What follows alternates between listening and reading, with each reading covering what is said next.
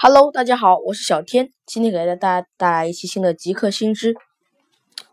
哎呀，最近啊比较忙，节目更新可能比较慢，希望大家谅解一下。哎，因为最近学业也比较忙，因为小天也不是像呃王掌柜那样专门来做这个播客节目的，小天也有自己的学业要忙，所以呃可能节目更新的比较慢，可能一个月更新。一两期吧，大家不要太在意。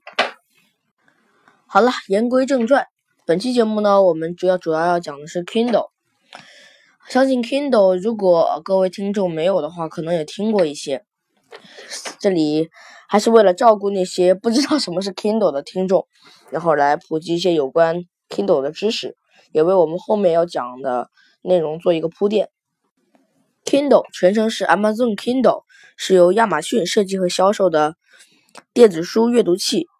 第一代 Kindle 于2007年11月19日发布，用户可以通过无线网络，呃，当然 Kindle 3还有 3G，然后使用亚亚马逊的电子书商店购买、下载和阅读电子书、报纸、杂志、博客以及其他其他电子媒体。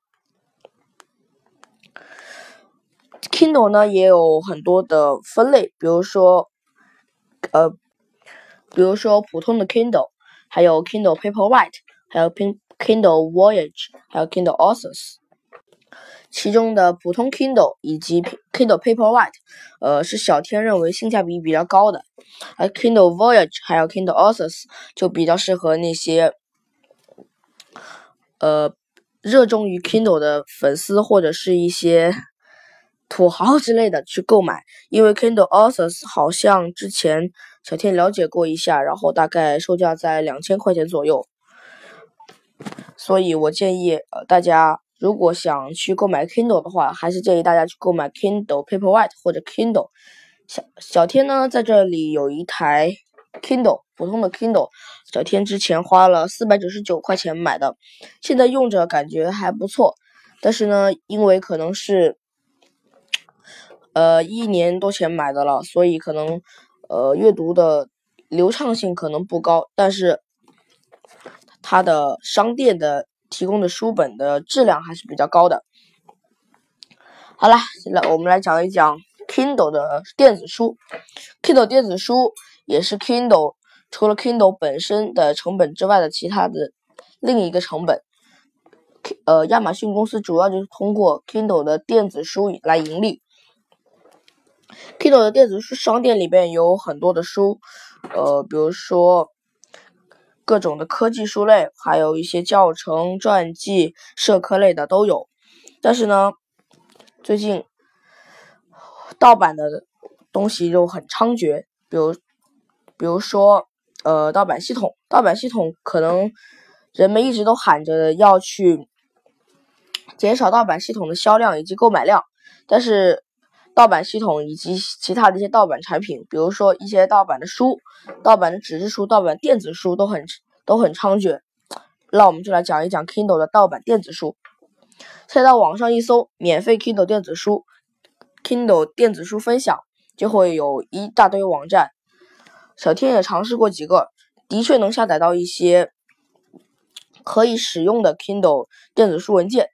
一些文件通常也是从一些官方的下载地址得到，但是又把它破解了它的版权保护系统，所以也可以那么免费的去拿到。其实小天也想对 Kindle 的正版和盗版发表一点意见。小天用 Kindle 也快一年了吧，之前刷的那个多看系统，多看系统呢，小天等会儿也会给大家详细介绍一下。下载了很多书，呃，当然是从一些盗版的网站上下载的。因为当时小天也抱着一些侥幸的心态，以及还有就是想去尝鲜，去看一看一些盗版的服务怎么样。但是后来觉得很麻烦，因为每一次都要从微信推送，或者是从电脑导入，所以干脆就直接从原版的亚马逊商店购买了。那时候每周啊都有特价的书，一般贵的四块左右，便宜的不到一块钱。其实小天觉得这些低价的书也比较比较低价的书比较实惠，呃，我觉得大家还是尽量少去购买盗版。如果大家由于经济条件的问题的话，一定要看盗版书，尽量少看，或者是不要太声张，因为看盗版书是不对的。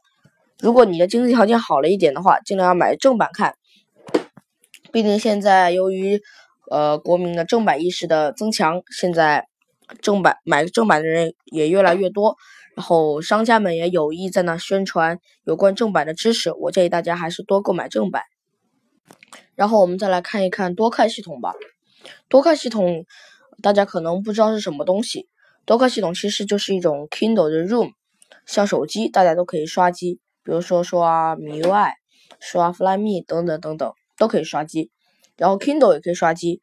现在目前比较流行的 Kindle Room 就有 Kindle 的原生系统。呃，当然，小天觉得 Kindle 的原生系统最好用。另外一个就是我们是接下来要讲的多看系统。多看系统是由小米旗下的多看阅读开发出来的，针对 Kindle 的系统，就跟手机的刷机一样。多多看系统直接把多看的文件包拖进一个相对应的刷机文件夹或者是刷机软件里边就可以了。刷进去之后，据网上的网友反映，呃，比较。会比较耗电，而且里边的书有一些正版的书在多看里边也没有，所以我还是建议大家使用 Kindle 的原生系统。可能原生系统里边的书相对于多看来说会比较贵，但是我认为我们还是多要支持正版。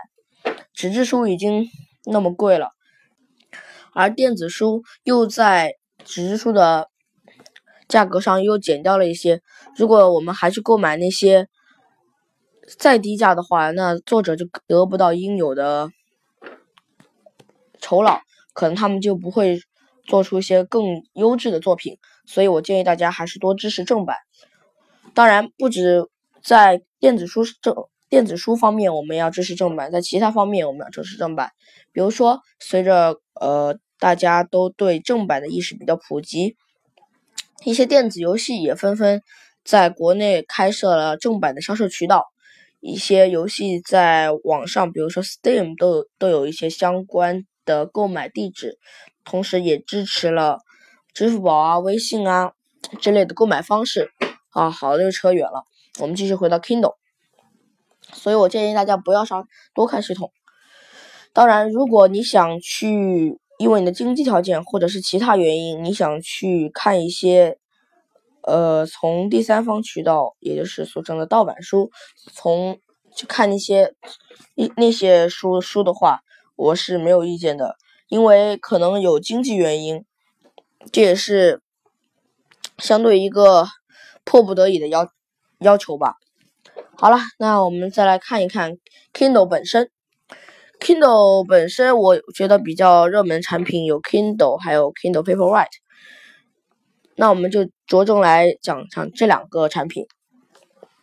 首先，Kindle 它是不带背光灯的，因为 Kindle 是一本电子书阅读器嘛，所以在小天看来，呃，背光灯并不是很重要。因为如果背光灯，你想想，你背光灯的应用场景，用场景可能是在。路上你没有灯光，你但是你又要同时看书，但是在路上走路边看书是不太不太好的，因为你没有办法注意到周围的车辆，有可能会发生事故。然后呢，你并且 Kindle Paperwhite 售价一千多块钱，而普通的 Kindle 只卖五百多块钱，一个背光灯，一个字的清晰度，我觉得不值五百块钱。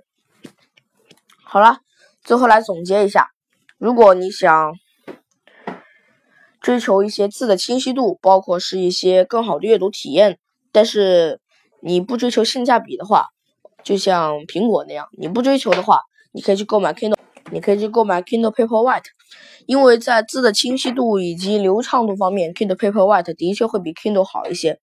但是小小天认为啊，如果你追求性价比，但是你又不追求一些比较极致的阅读体验的话，我建议你还是去购买 Kindle。好了，那本期关于 Kindle 的节目就到这里了。最近节目更新的比较慢，希望大家多多包涵。那本期节目就到这里，我是小天，我们下期再见，拜拜。